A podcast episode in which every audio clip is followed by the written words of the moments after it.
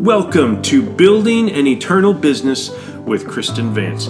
As a Christian, a wife and mother, a creative entrepreneur, and a top leader of a million dollar team, Kristen Vance sets out to successfully merge Christian faith with building a lasting business.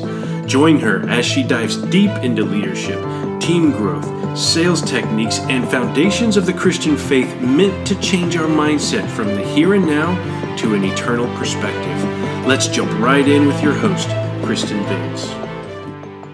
You're having a very blessed day. Today's episode in this podcast is actually going to be more of a message than it is a training tool for you guys to use.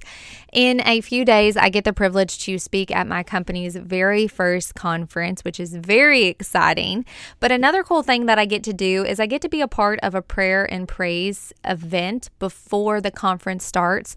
A few of my teammates put this together and have asked me to give a little five ten minute message that's on my heart to share with them and just to give God um, our first fruits before we dive into an incredible weekend. So I want to share the message that I'm going to be sharing in a few days with them with you guys because I believe this is a message that pertains to any area of life. So I'm obviously going to relate this to business for them at the conference because that's what we're all there for. But this really can relate to any area of life, whether you're a stay home mom or you're a working mom.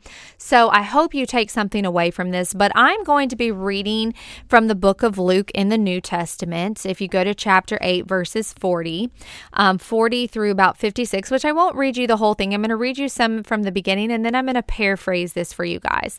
So in verse 40, it says, Now when Jesus returned, a crowd welcomed him, for they were all expecting him.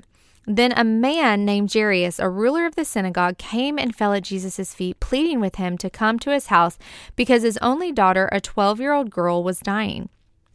As Jesus was on his way, the crowds almost crushed him, and a woman was there who has been subject to bleeding for 12 years, but no one could heal her. She came up behind him and touched the edge of his cloak, and immediately her bleeding stopped. Who touched me? Jesus asked. When they all denied it, Peter said, Master, the people are crowding and pressing against you. But Jesus said, Someone touched me. I know that power has gone out from me. Then the woman, seeing that she could go unnoticed, could not go unnoticed, came trembling and fell at his feet in the presence of all the people. She told why she had touched him and how she had been instantly healed. Then he said to her, Daughter, your faith has healed you. Go in peace. So I'm going to stop there for a second. And there's many things we can take from this story, but when I was reading the story, something really stuck out to me. And I always try to put myself in different people's shoes and situations.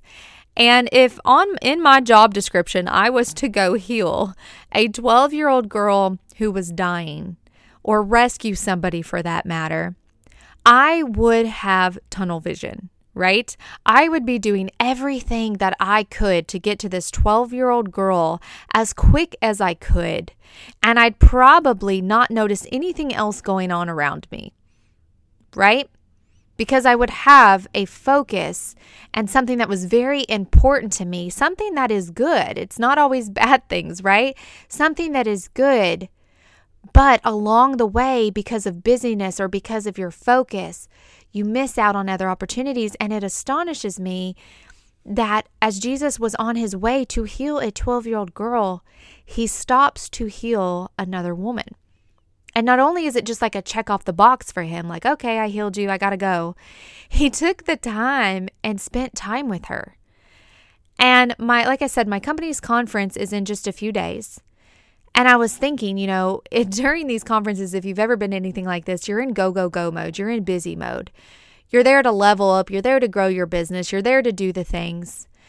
And a lot of times it's easy to forget and to have a heavenly perspective and we're living for the short-term earthly perspective, right? Like I want to grow my business, I want to promote, I want to help my teams get to the next level.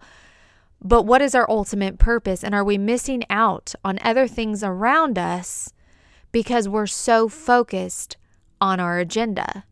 And I know for a fact if that was me, I would have missed out on the opportunity to talk to the woman or to help heal the woman who also needed help.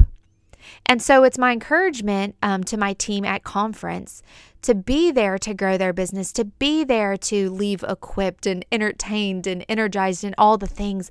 But don't forget to look around at the people who could use some love, at the people who could use, you know, a friend or would could use, you know, hearing about the name of Jesus. And so if you go on in that story after he's healed the lady, somebody goes to Jairus and he says, Hey, don't worry about bothering the teacher. Your daughter's already dead. Right? It's almost like, okay, because he focused on this woman and he didn't make it in time, she has died. But that's not the case. If you go on in the story, Jesus arrives at Jairus' house and he says, She's not dead, she's asleep. My child, get up. And her spirit returned, and at once she stood up. And that's unbelievable to me because not all the time are the things that we're focused on a bad thing, right? Like he was there to heal the girl, and along the way, he healed a woman. And so it's like you can have an amazing agenda, agenda and focus of wanting to better your business or wanting to better your life or, or doing good deeds. And yet he was still able, when he went to focus on this other woman, he was still able to do both. And so it just was a testament to me and a reminder to me to always be looking around. I love to stay busy. I do the best when I'm busy. I get, I get the most done when it's chaos for me. I, I, I thrive in chaos, which I know makes no sense. But weeks like this leading up to a conference, I actually do better. But I wonder how many things around me do I miss? How many opportunities to help somebody, to show them the love of Jesus, to show compassion, to show kindness do I miss because I'm so focused on something else? So I want to encourage you guys today to look around and look for opportunities to impact people all around you. Look for people to go sit by. Look for somebody to open the door for. Look for somebody to exchange a smile with and ask them, How are you? And don't just rush through those things to do your good deed for the day and to feel good about yourself, but genuinely stop and be intentional with your time with people because I really do believe that everybody that God puts in our path every situation is is there and and that person is put in place for a reason. And so I wanted to share this message with you guys today because it really spoke to me and kind of stepped on my own toes. so that in the next few days, as I'm preparing to speak and I'm preparing to pour into my team, not to forget that although all the earthly things are great and I want to help my team succeed and I want to help people financially grow and all that great stuff is great, but it's it's still an earthly short-term perspective. I cannot forget that my ultimate purpose is to enhance the kingdom of God and to show the love of Christ to anybody around me. So, that is your daily reminder. I hope it spoke to you in some way. And as always, God bless. I'll see you next time. Would love for you guys to subscribe and feel free to share this week's podcast episode if you felt that it inspired you in some way. God bless.